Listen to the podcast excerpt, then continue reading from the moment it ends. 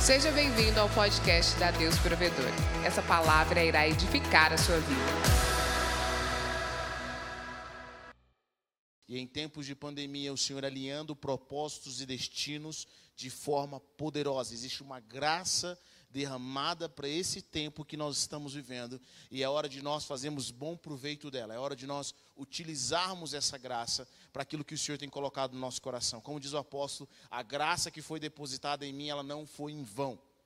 Sabe, o Senhor sabe o que, que a graça dele vai produzir nas nossas vidas. Ele sabe o que, que essa graça que ele colocou em nós vai produzir, os resultados que ela devem dar. Então nós temos que ter essa consciência dessa graça que o Senhor colocou nas nossas vidas. E isso é muito importante. Eu quero falar um pouco sobre isso, sobre algumas coisas no reino que eu acredito que vai ser bastante importante para trazer um crescimento no seu coração e na sua mente para essa próxima estação que nós estamos vivendo. Abra sua Bíblia comigo em João capítulo 1. João capítulo 1, versículo 43. João capítulo 1, versículo 43. Aleluia. Quando o Senhor nos chama, ele, enquanto você acha aí, quando o Senhor nos chama, ele, ele coloca em nós uma graça. E essa graça que é colocada sobre as nossas vidas, o Senhor sabe qual é o resultado. É como se Ele desse para nós uma, uma, uma, ferramenta, ele fala: olha, se você utilizar essa ferramenta, você vai conseguir sustentar sua família com tanto por mês. E aí ele sabe exatamente qual é o resultado daquele produto que ele coloca na sua mão. Assim é a graça de Deus quando nós recebemos. E em momentos diferentes, o crente ele é diferenciado, porque em momentos difíceis, em momentos diferentes da nossa vida, nós recebemos uma graça do Senhor, e essa graça que está sobre as nossas vidas, que vem do próprio Jesus para nós, elas nos dá, nos dá força para nós vencermos a barreira, para nós aproveitarmos aquela circunstância e ver a manifestação da graça de Deus, ver a manifestação do poder de Deus. Talvez você esteja pensando, né, e agora eu estou nesse momento que eu estou vivendo agora, o que, que eu devo fazer, cara? O que, que a graça de Deus sobre a sua vida está te dando forças para fazer? Sobre, e nós temos que aprender a gerenciar aquilo que Deus colocou nas nossas mãos. Nós temos que aprender a administrar. Deixa eu falar algo para você a graça que Deus colocou sobre a sua vida, o conhecimento que Deus colocou sobre a sua vida, não é Deus que vai administrar, somos nós. Somos nós que somos chamados para ser mordomos daquilo que o Senhor colocou nas nossas vidas. E porque nós não, nós não aprendemos essa mordomia, essa responsabilidade que é nossa, nós não encontramos o mais de Deus, porque nós não estamos utilizando nem aquilo que Deus colocou nas nossas mãos. Nós não estamos tirando bom proveito do talento que o Senhor colocou nas nossas mãos. Os talentos é o Senhor que dá, mas a administração pertence a nós. A terra o Senhor concedeu ao homem, para que o homem administrasse a terra. Mas é o homem que administra, é a mão do Senhor. Aquilo que nós não colocamos à mão fica desgovernado. Aquilo que nós não colocamos à mão, que é nossa responsabilidade, fica desgovernado. Então hoje eu quero compartilhar algumas coisas, alguns princípios que, que é importante na palavra de Deus em 1 João, 4, 1 João capítulo, não, João capítulo 1, versículo 43, diz o seguinte: No dia seguinte, Jesus decidiu partir para a Galiléia. Quando encontrou Filipe, disse-lhe: Siga-me, Filipe. Como é, siga-me. Filipe, como André e Pedro, era da cidade de Betsaida. Filipe encontrou Natanael e lhe disse: Achamos aquele sobre quem Moisés escreveu na lei, e a respeito de quem os profetas também escreveram Jesus de Nazaré, filho de José. Perguntou Natanael: Nazaré? Pode vir alguma coisa boa de lá? Disse Filipe: Vem e veja. Ao ver Natanael se aproximando, disse Jesus: Aí está um verdadeiro israelita em quem não há falsidade. Perguntou Natanael: De onde me conheces? Jesus respondeu: Eu ouvi quando você ainda estava debaixo da figueira antes de Filipe o chamar. Então Natanael declarou: Mestre, tu és o filho de Deus, tu és o rei de Israel. Jesus disse: Você crê? Porque eu disse que vi o, o, o vi debaixo da figueira, você verá coisas maiores do que essa. E então acrescentou: Digo-lhes a verdade, vocês verão o céu aberto e os anjos de Deus subindo e descendo sobre o Filho do Homem. Amém? Bom, quando você lê a palavra, você acredita nos atributos de Deus. Se você é cristão, você acredita na onipresença, na onipotência, na onisciência do Senhor, em que Deus conhece todas as coisas, e para Deus o amanhã é como se fosse hoje, é como se fosse ontem.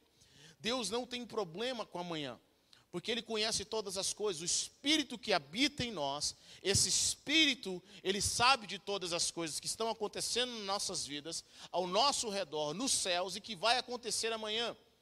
Deus não tem nenhum problema. Ele não é pego de surpresa. Eu quero que você entenda isso. Ele não é pego de surpresa e ele não fica escandalizado. Nós ficamos escandalizados, nós somos pegos de surpresa, mas o nosso Deus não é. E quando nós entendemos isso, nós geramos uma confiança, por quê? Porque agora eu posso aproveitar da presença do Deus Todo-Poderoso, do Deus Onipotente, e essa presença, ele me guia, ele me mostra, ele me leva por águas tranquilas, conhecendo não só o agora, mas conhecendo tudo que está ao meu redor. Esse Deus me mostra uma perspectiva além do natural, além do que a ciência nos diz, além do que as pessoas falam para nós, além do que a nossa capacidade humana pode, pode realizar. Esse Deus nos conta as coisas extraordinárias. Em Jeremias 33, 3 diz: O Senhor diz: clama a mim e responder-te-ei e anunciar-te-ei coisas grandes e firmes que não sabem. Eu quero dizer para você que as coisas que ainda não foram reveladas são maiores maiores do que as coisas que já foram reveladas.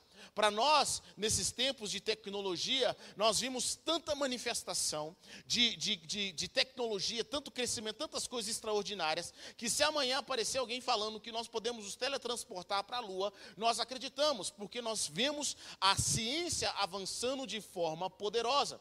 Mas deixa eu falar algo para você, querido. Há 200 anos atrás, as pessoas não tinham sequer ideia de que o que nós estamos vivendo hoje é um, poderia ser uma realidade.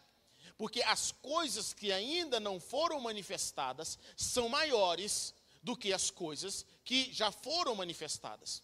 Vocês estão comigo? O que Deus quer revelar e o que Deus está trazendo ainda são maiores. Existe ainda muito, muito espaço para manifestação do poder e da glória de Deus. Existe ainda muito espaço para novas ideias. Todos nós sabemos, nesses tempos modernos, que qualquer hora alguém pode criar uma ideia que um negócio que custava bilhões pode simplesmente se custar, passar a custar nada.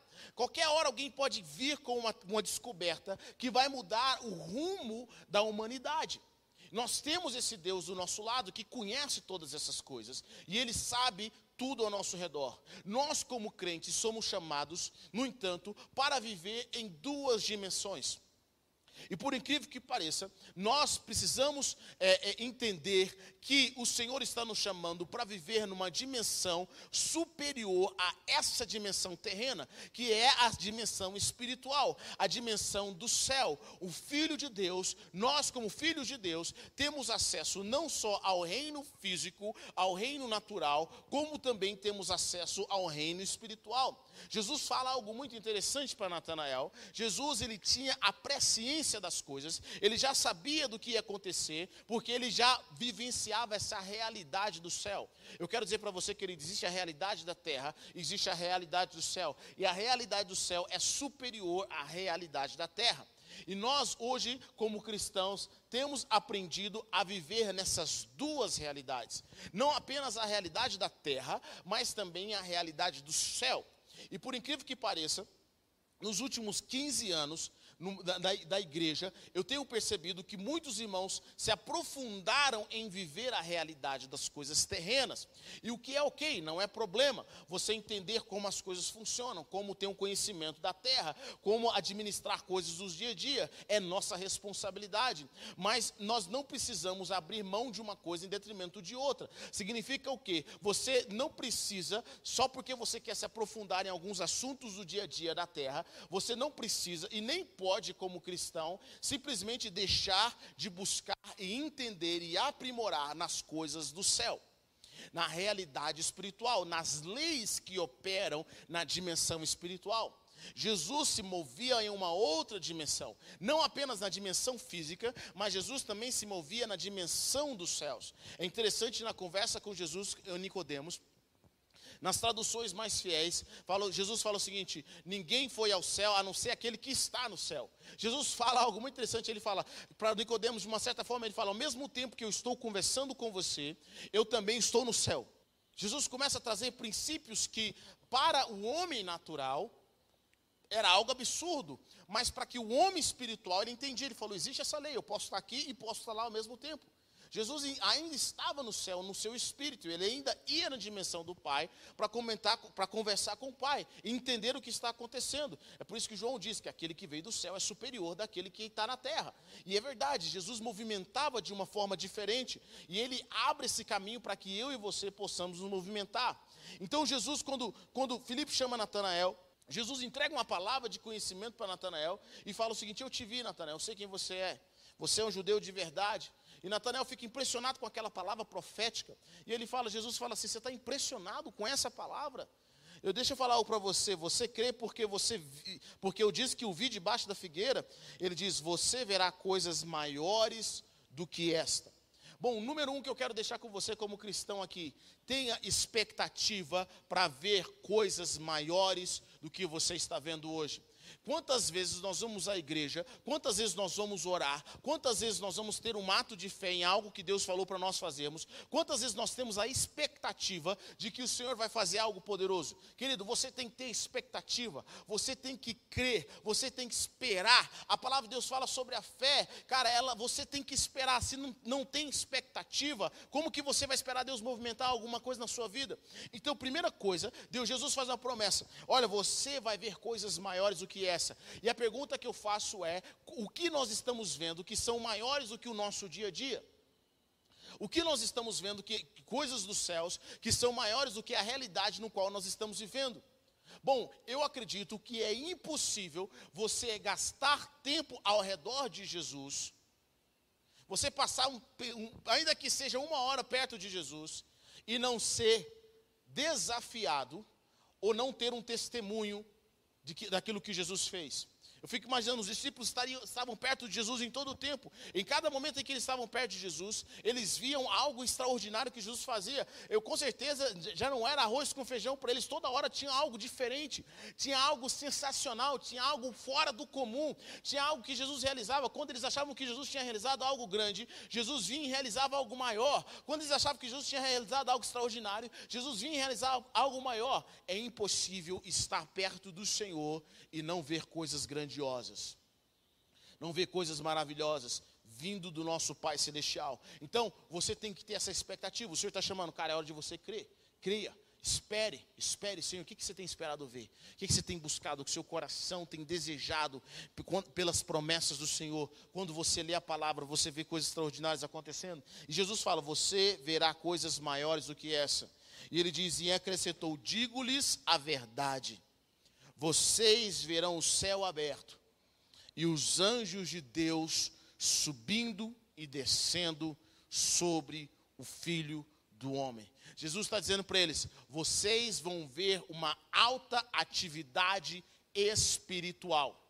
Querido, atividade espiritual é aquilo que os crentes que andam com o Espírito de Deus, eles exercem continuamente. Eles conseguem conectar a dimensão espiritual com a dimensão física. Essa atividade espiritual, que quando você é cristão e você caminha com o Senhor, você está em obediência à palavra, em alinhamento com aquilo que Deus tem para a sua vida, essa atividade espiritual está ocorrendo continuamente na sua vida.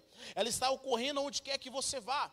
E Jesus está nos dando aqui ainda algo muito mais profundo profundo, porque quando Jesus menciona isso para os discípulos, eles com certeza se lembraram da primeira vez que isso aconteceu. E sabe onde acontece isso pela primeira vez? Onde os anjos de Deus sobem e descem e os céus estão abertos. A primeira vez que isso aconteceu, acontece no livro de Gênesis, quando, quando Jacó está fugindo o seu irmão Isaú, e ele para num lugar e deita, e ele coloca uma pedra e deita sobre aquela pedra, aquela rocha, e ele diz que naquele lugar ele tem uma visão, ele vê os céus abertos e os anjos de Deus subindo e descendo, e Jacó vê naquele ambiente que aquele lugar não era outro lugar senão Betel, a casa de Deus. Ou seja, a casa de Deus é um ambiente no qual há uma grande atividade espiritual de anjos do Senhor subindo e descendo. É uma grande atividade. Deus começa a realizar coisas extraordinárias. E o Senhor Jesus fala assim: essa casa agora não é apenas uma casa física, não é apenas um altar físico, mas agora é um altar que caminha, é um livre, é um vivo sacrifício. Agora esse altar sou eu. Jesus está dizendo: Eu sou a porta do céu, eu sou o caminho, e eu vou ser esse altar. Quem caminha comigo, quem está em mim, vai ver e movimentar altas atividades espirituais. Vocês estão comigo até aqui?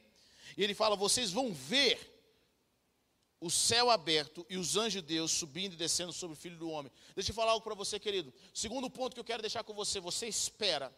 Segunda coisa que você tem que entender no reino de Deus: Deus não é filosofia. A palavra de Deus fala que o reino de Deus não consiste em palavras, apenas o, mas o reino de Deus consiste em poder.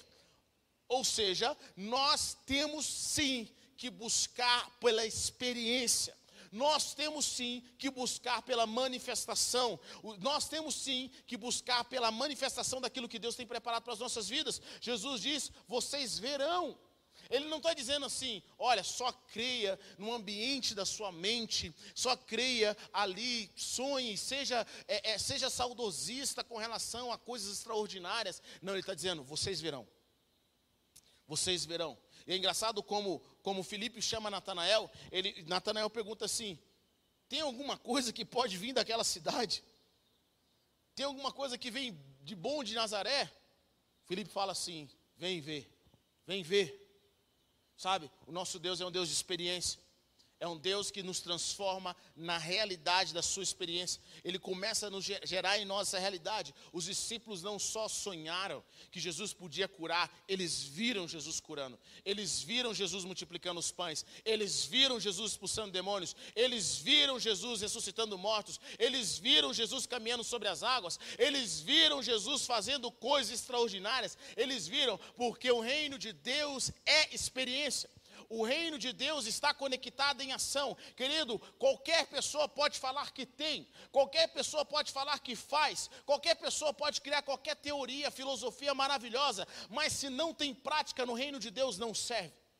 Se não tem a realidade no reino de Deus, não serve. Se não tem o fruto no reino de Deus, não serve. E é interessante que Jesus nos ensina a identificar os, os falsos profetas, a identificar aquelas pessoas que mentem, através dos frutos. Se nós começássemos a julgar as pessoas, não apenas por aquilo que elas falam, mas por aquilo que elas fazem, pelo poder que é determinado, com certeza a forma como nós valorizaríamos certas pessoas ou certas teorias seria diferente. Porque nós vamos ver o resultado, nós vamos ver aquilo que está acontecendo. Jesus diz: vocês vão ver, vocês vão ver, vocês vão ver, e vocês vão fazer obras maiores do que essas, porque eu vou para o Pai. Será que nós cremos nisso? Será que nós nos programamos e nos organizamos para que o nosso sistema de crença abrace essa nova realidade que em Jesus nós somos ilimitados? Em Jesus nós somos ilimitados. Nós temos o acesso do o poder de Deus em nossas vidas, o DNA de Jesus Cristo. Vocês vão ver o céu aberto e os anjos de Deus subindo e descendo. Querido, o sonho de todo cristão genuíno é ver os céus abertos. O sonho de todo cristão genuíno é ter experiências com a glória de Deus. Cristão genuíno que eu fico pensando, cristão que lê livros de Apocalipse e não tem um mínimo de desejo de ter a experiência que João teve, eu fico pensando se ele realmente é cristão. Todo cristão, quando vê experiências sobrenaturais, fala assim, cara, eu, eu, o meu sonho é que aconteça comigo. E a realidade é, sabe por que, que você deseja? Você deseja porque está acessível a você. Vou te dar um exemplo. Existem desejos dos nossos corações que nós temos, ainda que nós não encontramos a resposta daquele desejo, eles existem. É como a sede. Se você tem sede, é porque existe água. E nós temos sede de algo mais, nós temos sede da presença, nós temos sede da manifestação da glória de Deus, nós temos sede do céu na terra, nós temos sede, sabe por que nós temos sede? Porque existe. Então o reino de Deus funciona dessa forma, e nós, como cristãos, somos chamados a desenvolver a no, o nosso homem espiritual que não se corrompe. o nosso homem espiritual que é superior ao homem físico. O Senhor está nos chamando, nós como crentes agora, não somos apenas crentes carnais, mas nós somos crentes espirituais, pessoas que movimentam na dimensão do Espírito, pessoas que sabem se movimentar com os céus. E essa é uma promessa de Jesus para os discípulos. Essa é uma promessa de Jesus para os discípulos que eles vão experimentar. Espere e creia que você vai experimentar. Querido, deixa eu falar algo para você. Muitas vezes você não tem experimentado, porque a, o, aquilo que você julga ser fé, na realidade é esperança. a esperança é amanhã, a fé é agora. A fé acontece agora. Quando é que vai acontecer? Hoje. Agora. Quando é que eu vou ser curado? Hoje. Agora. Quando é que eu vou ver os céus abrindo uh, os anjos de Deus, subindo e descendo e os céus abertos. Agora, o reino de Deus é o reino do agora. Muitas vezes nós temos protelado a manifestação da glória. Amanhã o Senhor vai fazer algo poderoso. Amanhã eu vou ver uma modificação. Deixa eu falar algo para você, querido. O Senhor está dizendo: é agora. Esse é o seu momento. Essa é a sua hora. Esse é o tempo de você fazer as coisas acontecerem. Esse é o momento de você crer. Quando nós ativamos essa chave de Senhor, é agora. Deus, é agora. É agora é agora, eu estou pronto, é agora, é agora. Quando você começa a ativar, querido, você permite com que o Senhor se mova. O Senhor se mova na sua vida de forma poderosa. E você começa a experimentar e a, a, a, a provar aquilo. A palavra de Deus fala: provai e vejam que o Senhor é bom. O sistema no reino de Deus é de provas. Tem pessoas que falam assim: não, simplesmente tenham fé. Mas o que é fé? O que é fé? É algo, é algo que não gera fruto nenhum? Não, querido. A fé tem obras. A fé tem resultado. É engraçado observar que Deus, antes de cobrar do povo de Israel, antes de falar com o povo de Israel algumas coisas, Deus demonstrou de diversas formas poder extraordinário. Ele demonstrou milagres e sinais. Deus, antes de falar algo para nossas vidas, Ele demonstra poderes extraordinários. E o que, que você está esperando do Senhor? O que, que você está buscando? Esse é o nosso chamado nesse momento. Nosso chamado de movimentar na dimensão do Espírito. E crentes que movimentam na dimensão do Espírito, eles entendem como as coisas funcionam, eles entendem as leis espirituais, eles entendem o que eles podem fazer como representantes de Deus, como sacerdotes de Deus aqui na terra, como homens que são responsáveis para fazer a transformação social, para fazer a transformação na dimensão do espírito. Seres espirituais nós entramos na presença. Querido, então, Heber, o que, eu vou achar no mundo espiritual? Bom, no mundo espiritual existe um mundo. Quando nós recebemos Jesus, nós agora temos a nova realidade. Essa realidade é a realidade da dimensão espiritual. Heber, por exemplo, a nossa oração. Muitas pessoas chegam para mim e falam assim: Pastor, eu não sei orar. Eu não sei orar, eu não sei orar, eu não, eu não gosto de orar. Aí eu pergunto, como é que te ensinaram a orar? Não, ensinaram a pedir a Deus algo, e eu acho meio estranho, eu não sei como fazer. Cara, te ensinaram completamente errado. E se eu te dissesse que a sua vida de oração pode ser uma experiência? Se eu dissesse que toda vez que você vai orar é um momento no qual você vê a manifestação de Deus. Se eu dissesse que a sua oração é atravessar o véu e ir aonde Jesus está, é estar com Jesus, é seguir Jesus na dimensão dele, na dimensão dos céus.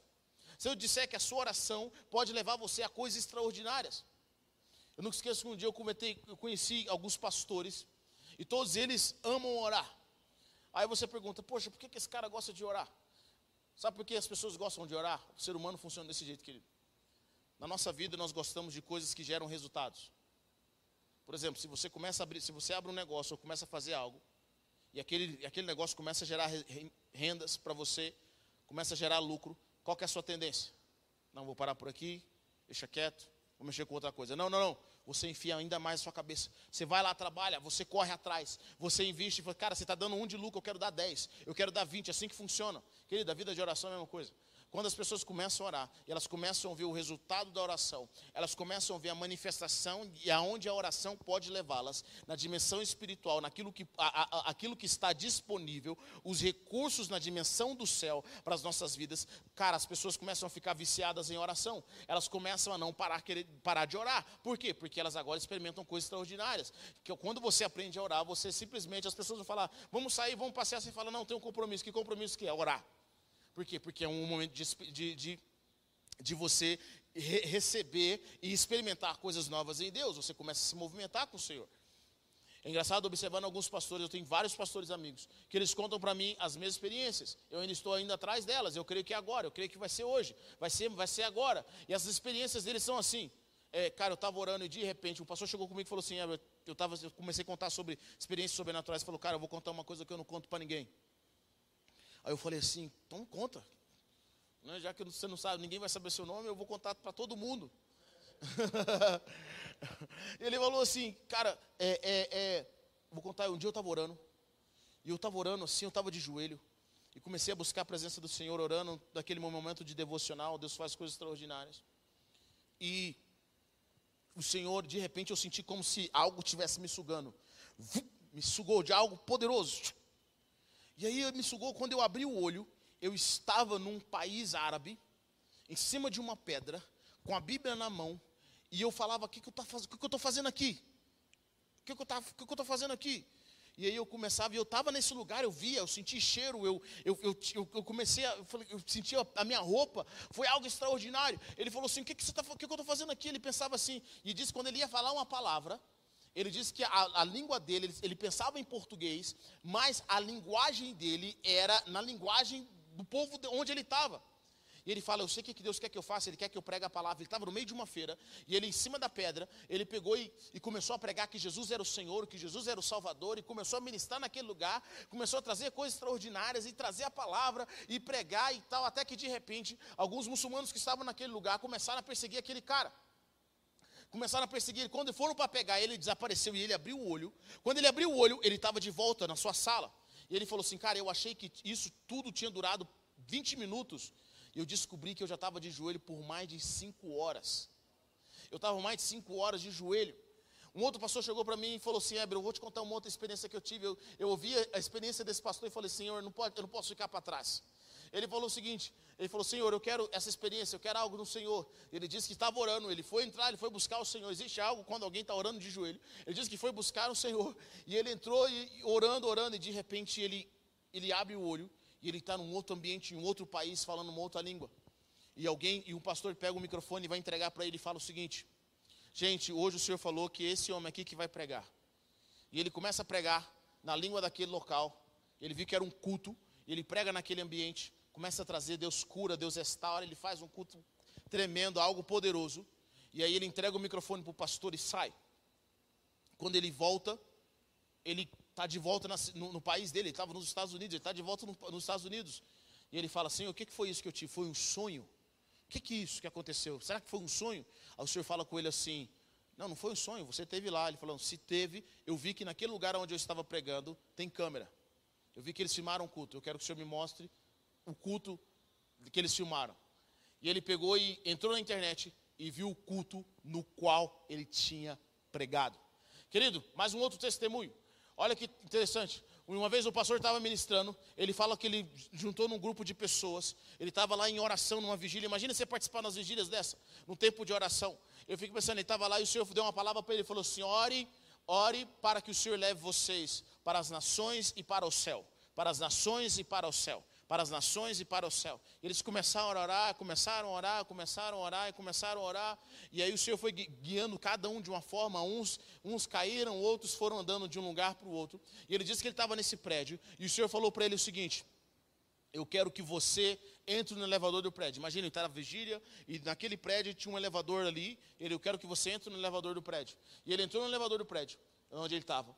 Ele estava orando com aquele grupo de pessoas. E quando ele clica, coloca no número 2, o Senhor falou, coloca o número 2. Ele subiu no número 2.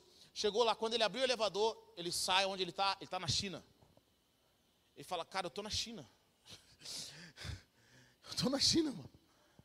E aí ele fica assim, poxa, estou na China, e agora? Aí Deus fala assim, vira direita, vira esquerda, sobe aqui, sobe ali, vira aqui, tal, tal, tal. E ele entra numa sala.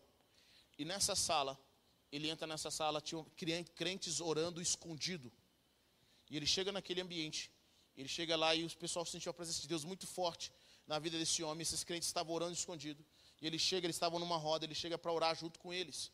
E ele começa a orar, sente a presença de Deus muito forte, poderosa, e começa a entregar palavras, e Deus começa a fazer naquele ambiente. E as pessoas ficaram, muito felizes. E aí eles, alguém pegou e falou assim: Cara, que legal que você esteve aqui, você está com a gente e tal. Deixa eu falar algo para você é, pega meu cartão, Tá na China. Ele pega meu cartão, coloca aí, nos, pega meu cartão para a gente entrar em contato. E ele estava ainda sem saber se aquilo era um sonho, se aquilo era uma realidade. E aí ele coloca o seu cartão no bolso e vai embora. Deus fala assim: agora volta. Ele, Deus, e agora como é que eu vou voltar? Aí Deus fala para ele: volta pelo mesmo caminho que você veio. Ele volta pelo mesmo caminho, entra no elevador, aperta o botão onde que ele estava. Quando ele volta, ele está de volta na América. E ele fala assim: Cara, eu acabei de ser transladado para a China. Eu acabei de ser transladado para a China, que coisa extraordinária. E ele ficou pensando assim: Nossa Senhor, e foi uma glória. Alguns tinham, cada um foi para uma nação, foi para um lugar extraordinário. E aí ele falou assim: Aí ele falou: Gente, eu tive essa experiência e foi assim, assim, assim, assim. Foi algo de Deus, foi algo poderoso e tal. Aí ele contando a experiência. Aí o pessoal, mas como é que você sabe que isso é verdade? Cara, eu não sei se é verdade. Mas eu acho que foi verdade. Aí ele falou assim: Não, tem um detalhe. Durante, a, durante esse, esse momento, eu recebi um cartão. Vou colocar a mão no bolso. Se tiver aqui, é porque eu fui. Ele colocou a mão no, no bolso, tirou o cartão todo em chinês. Aí eu fico pensando, querido, deixa eu falar algo para você. Qual foi a última vez que você esperou isso acontecer no seu momento de oração? Qual foi a última vez que você esperou uma manifestação poderosa de Deus na sua vida de oração. Você deu espaço para que o Senhor movimentasse de forma extraordinária. Mas, Heber, nós temos que aprender a viver natural? Sim, com certeza. Eu falo sobre isso na igreja. Nós falamos sobre sabedoria. Mas o Senhor está dizendo para você: e aí, onde está o seu coração com relação às coisas extraordinárias que eu quero fazer na sua vida? As coisas poderosas. Talvez o seu momento de crise, hoje que eu vou dizer para você aqui, o seu momento de crise é uma excelente oportunidade para a manifestação de um milagre de Deus na sua vida é um excelente. Heber, o que, você vê com um momento de crise? Glória a Deus. Que, qual milagre que Deus quer realizar? Qual milagre? Meus pais contam que um dia o Espírito Santo, ele estava ele estava nos Estados Unidos, meu pai recém-casado. O Espírito Santo Deus falou para minha mãe, falou para ele assim: vai no, vai no mercado agora. Aí ele fala, Senhor, mas eu não tenho dinheiro. Deus fala, vai no mercado agora. E ele chegou no mercado. Quando ele chega no mercado, aí ele fala para minha mãe assim: Meu bem, enche o carrinho. Aí ela falou: Meu bem, você perdeu o juízo? Nós não temos dinheiro. Ele enche o carrinho. E ela começou a encher o carrinho. Encheu o carrinho. O que você quer comer? Tudo que você quiser comer. encheu o carrinho, encheu o carrinho, encheu o carrinho. Não conta nada, não. Não vê preço. Aí eles estavam lá. Isso não foi uma só vez, não. Teve duas vezes que aconteceu isso. Eles estavam lá. Quando estava um carrinho cheio, chegava alguém e falava assim: Pastor, eu estava lá em casa. O Espírito Santo de Deus falou para mim: Vai no mercado agora porque você vai encontrar um homem de Deus e é para você pagar a compra dele. Vai no mercado agora. E ela foi no mercado e foi lá, e meu pai recebeu. E meu pai diz assim, o outro testemunho que eu tive foi que uma vez o Senhor falou a mesma coisa para mim, eu esperando que Deus agora ia usar alguém para trazer um dinheiro, para trazer uma oferta, mas eu falei, Senhor, eu estou chegando no caixa, e o meu carrinho está cheio, eu não tenho dinheiro. Senhor, eu estou chegando no caixa, meu carrinho está cheio, eu não tenho dinheiro. Senhor, eu estou chegando. Aí quando ele chega no caixa, alguém fala assim, quem estiver passando pelo caixa 15 na nossa promoção não vai pagar nada na compra. Sabe? Nós não movemos pelas leis apenas do natural. Sabe por que muitos de nós estamos deprimidos, angustiados? Porque o, no, o nosso recurso e a nossa fonte é da terra. Deixa eu falar para você, querido: os recursos terrenos, eles secam. Mas existem recursos que nunca secam, que são recursos celestiais. O maná não para de cair, Deus não para de fazer milagre. Deus ainda continua alimentando. Bem, mas está seca. Deixa eu falar algo para você, querido. Deus ainda usa corvos. Deus ainda manda nos corvos. Deus ainda manda pessoas que nós não conhecemos nos alimentar. Deus ainda faz coisas extraordinárias. Deus abre porta onde não está porta, mas não, onde não tem porta. Mas deixa eu falar algo para você, querido. Nós precisamos nos aprender a movimentar em oração com o Senhor e esperar a manifestação do sobrenatural, crendo, crendo crendo, não significa que você vive no mundo da fantasia, mas significa que você entende que Deus está abrindo espaço. Sabe de uma coisa, querido? Quando Deus gera um desejo no meu coração, eu sei que vai acontecer. Pode não ter nada naquele momento que indique que aquilo vai acontecer. Na realidade, às vezes, quando Deus gera um desejo no meu coração, as coisas até pioram. Mas deixa eu falar uma coisa para você, querido: a minha fonte nunca foi daqui. Talvez você está pensando, Heber, tem coisas que o Senhor prometeu na minha vida, nós estamos crendo que Deus vai fazer uma transformação e piorou. Deixa eu falar para você, querido. Quando Moisés foi para libertar o povo de Israel, sabe o que, que Faraó falou? Falou: vocês estão à toa, vou piorar a escravidão, vou transformar a escravidão em pior. Vocês estão à toa. E aí Moisés sai de lá fala assim: Deus, eu não estou entendendo. O Senhor quer que eu liberte o povo, mas desde que eu comecei esse ministério, ministério de libertação, a coisa ficou pior. Desde que eu vim para cá, pelo contrário, agora o povo tem que, tem que trabalhar ainda mais, senão eles vão apanhar ainda mais. Deus fala, agora que eu vou começar a movimentar. Talvez você está perguntando, Deus me deu uma palavra, algo está movimentando e as coisas ficaram pior. Deixa eu falar para você, é isso mesmo, é normal. Biblicamente é isso que acontece. Deus te dá uma palavra, espere pelo pior. Mas depois do pior, espere a libertação que você tem buscado. É assim que funciona no reino de Deus. É assim que funciona. Fico imaginando, Maria recebe uma linda promessa do Senhor. Agora o que está em você é gerado do Espírito Santo, coisa maravilhosa. José tem um sonho com o anjo, algo acontece. O menino nasce, os anjos cantam. Passa um pouquinho, Deus fala o seguinte: ó, foge com a criança, vão tentar matá-lo. Sai do seu ambiente, sai do seu costume, sai da sua parentela aí, foge, porque vão tentar matar a criança. Mas é assim normal. No reino de Deus funciona desse jeito. Mas depois vem o tempo de milagre. Por isso que a palavra de Deus fala que para nós recebermos a promessa, nós precisamos utilizar algo chamado de perseverança. Nós precisamos utilizar algo de perseverança e paciência.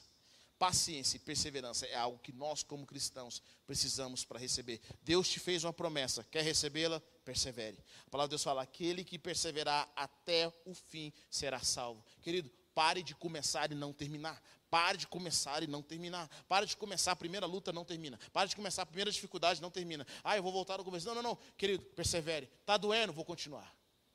É o sinal, é que eu precisava. Ficou pior, é o sinal que eu precisava. Mas deixa eu falar para você, querido. Aquele que perseverar até o fim vai receber a coroa da vitória. Vai receber a vitória. E nós, como cristãos, somos chamados para isso. Persevere na sua vida de oração, persevere no seu, no seu milagre com o Senhor. Sabe o que eu vejo, querido? Eu vejo tantas pessoas tão capacitadas a nível, a nível humano, pessoas que têm estudos, educação, pessoas inteligentíssimas, pessoas que foram treinadas melhor, nas melhores escolas e estão passando fome. Pessoas que foram chamados, que entendem de Bíblia, que entendem isso, que entendem aquilo, não tem um testemunho, não tem um milagre na vida dele. Sabe por que, que não tem um milagre na vida dele? Porque a nível humano ele é capacitado, mas a nível espiritual ele não é nada.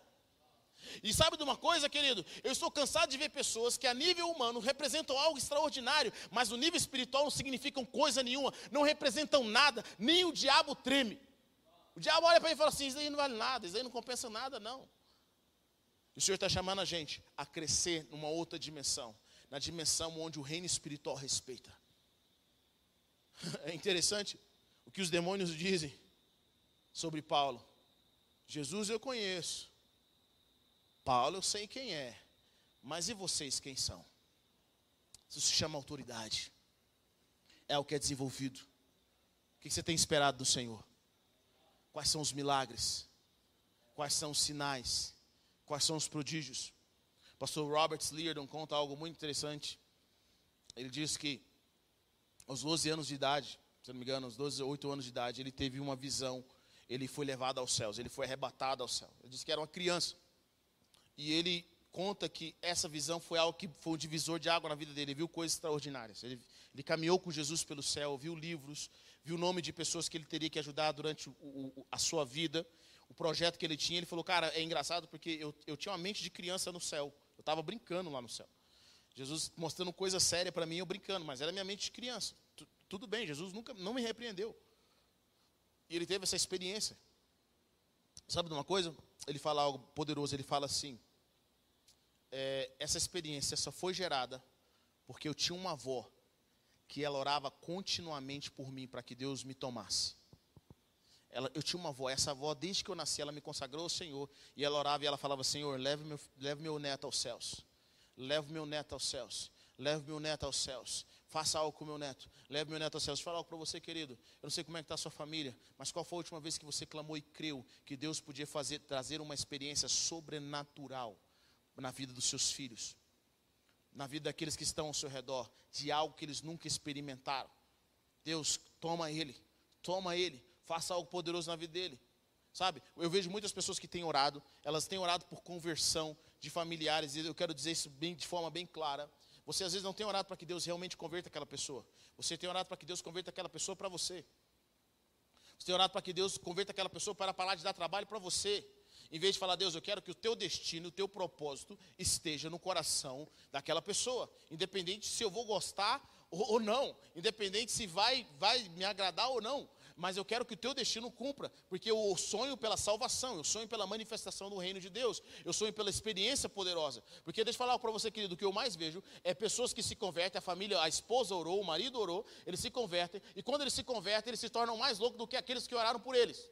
E às vezes aquele que orou para que o cônjuge convertesse, quando o cônjuge se converte, ele é o empecilho para que aquele cônjuge cresça em Deus. Ele é o que enche mais a paciência. Por quê? Porque ele, na realidade, ele nunca orou para que Deus convertesse de fato, para que Deus orasse o pedido. Ele queria que Deus convertesse assim. Deus, faça de acordo com a minha vontade, de acordo com o meu querer. E sabe, quando nós somos chamados pelo Senhor, quando Deus nos chama, às vezes as pessoas que nós oramos, elas vão nos esticar, elas estão com a gente. Deus vai levar para lugares que você não gostaria de ir, mas eles foram chamados por Deus. Eles foram chamados pelo Senhor. E aí a questão se o nosso coração está pelo Senhor ou se está para nós mesmos. Então nós temos que entender, Deus está nos chamando nessa hora. É, o que, que eu posso fazer? Cara, interceda. Existem coisas na sua vida que o seu estudo não te ajudou, que a sua habilidade financeira não te ajudou e não vai te ajudar. Existem coisas na sua vida que você precisa de um milagre. Você precisa de um milagre. E agora, Heber, então o que, que eu faço? Eu preciso de um milagre. Se mova com um milagre. Aprenda sobre milagre. Mas eu quero entender Deus. Não, não, você não tem que entender Deus agora, não. Você tem que se aprender a mover com milagre. Mas eu quero entender, não, não, você tem que aprender a mover com milagre. Você tem que começar a entender como funciona o milagre. Eu não sei quanto a você, mas eu sou uma pessoa que gosta de entender não só o resultado das coisas, mas como as coisas funcionam. Como são os princípios no reino de Deus. O que que faz dar certo. Eu gosto de entender a anatomia do milagre, a anatomia da oração. Por que, que dá certo, o que, que funciona, o que, que não funciona. Por quê? Porque se eu sei os princípios, eu sei utilizar da forma correta. Eu não vou abusar daquilo que Deus está me dando.